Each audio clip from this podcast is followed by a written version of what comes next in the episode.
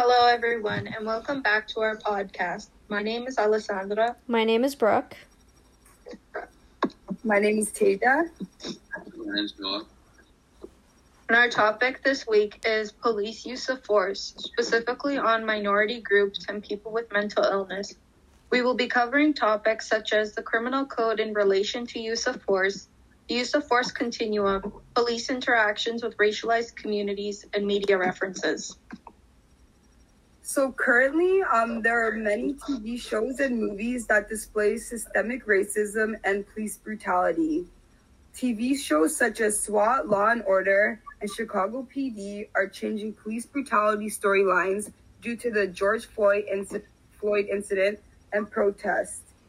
Um, this proves that the amount of force that police use in certain situations is questionable and is a growing concern.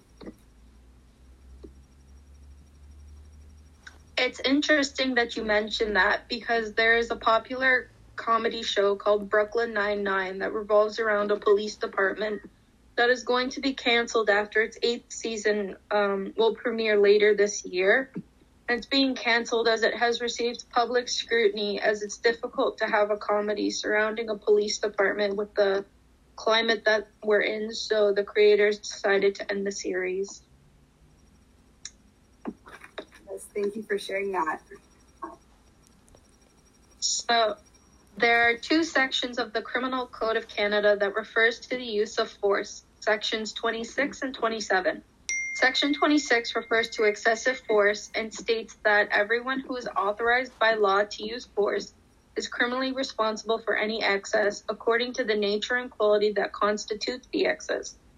Section 27 refers to the use of force to prevent commission of an offense, stating that everyone is justified in using as much force as, as is reasonably necessary in order to prevent the commission of an offense and to prevent anything being done that on reasonable grounds they would believe would be an offense.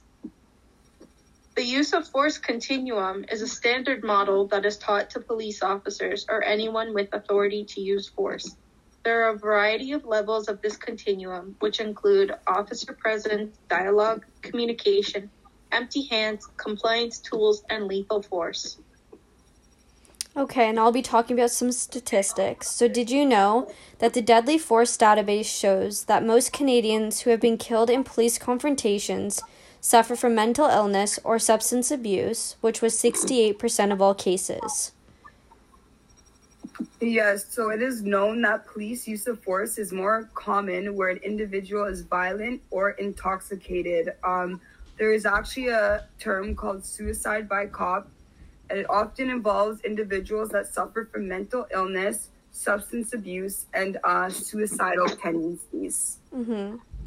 An indi- Indigenous person in Canada is more than 10 times likely to have been shot and killed by a police officer in Canada since 2017 than a white person.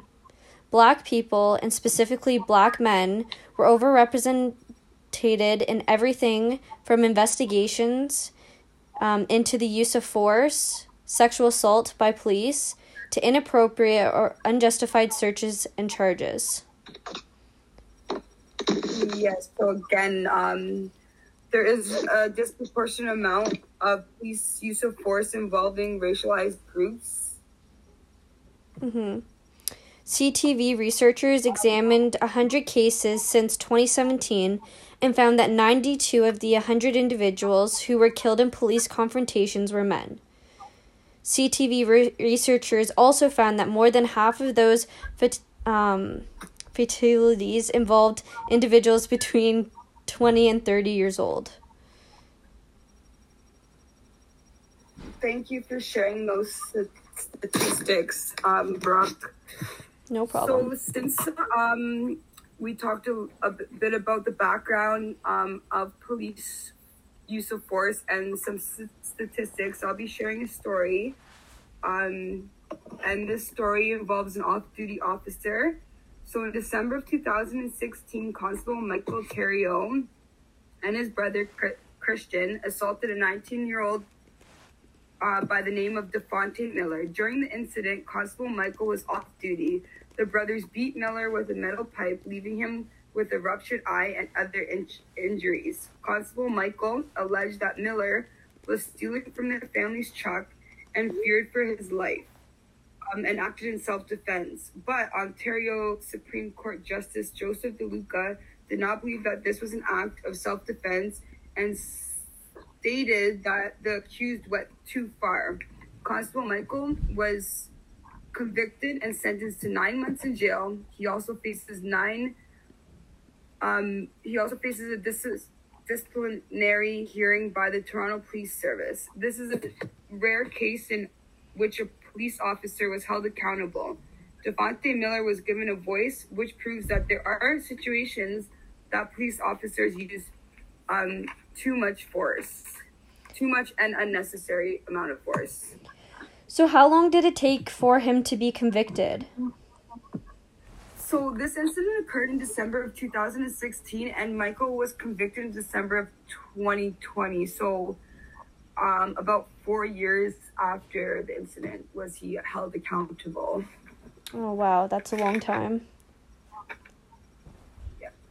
And um, there is instances where there's victim precipitated homicides that victims act in a manner that instigates use of deadly force.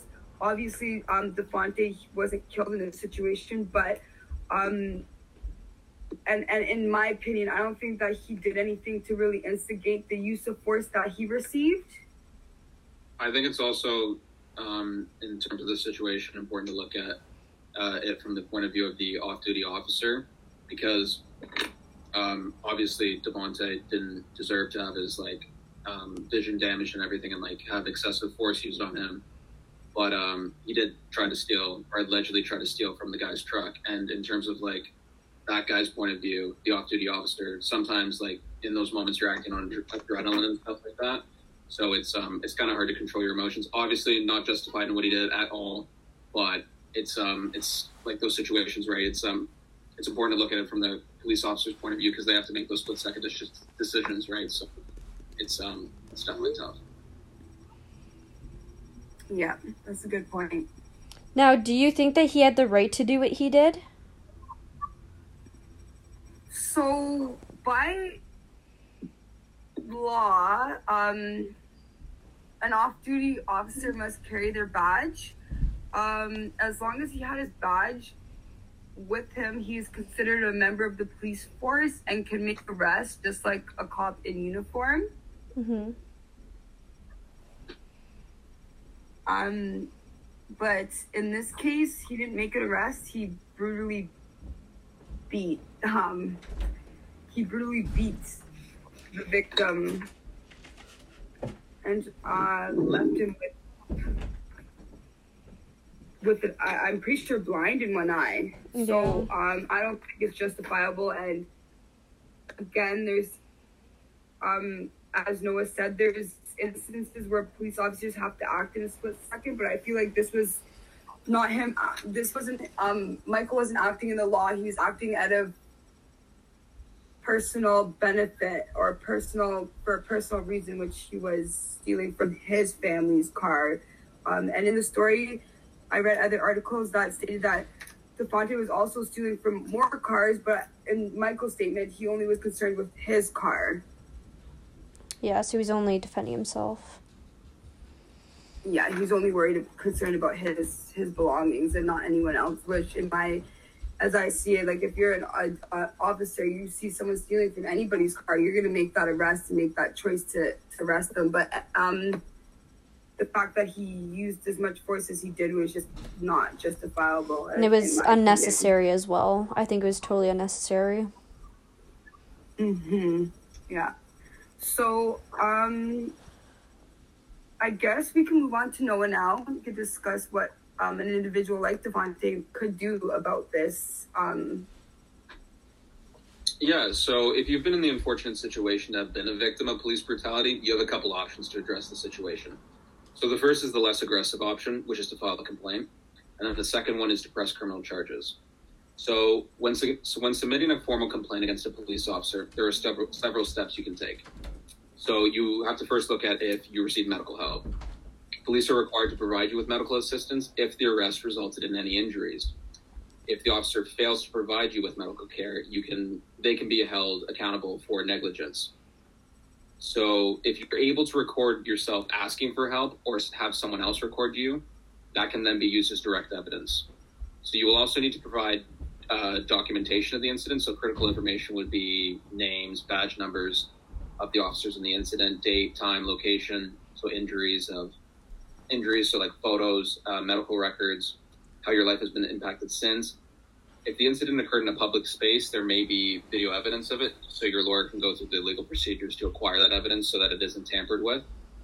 When filing a complaint, if it's less serious, you can go to your local police station and work directly with the police to deal with your complaint. This is what we call a local resolution. If the complaint is more serious, you can contact the Office of the Independent Police Review Director, which is an independent organization that handles complaints about police in Ontario. So you're going to need to first sign a complaint form, and then details of the case will be forwarded to the relevant police department, which is assigned with handling complaints. If you have decided to go through this route, um, they will state how the the OIPRD will state uh, how the complaint will be investigated and the expectations of it. All parties will receive an explanation on how a decision will be reached, and then the chief or OPP commissioner will then decide if the complaint is valid. When, when it comes to gathering evidence, you may be required to provide witness statements, which officers will submit as well. A thorough investigation will be done, including an update from the police.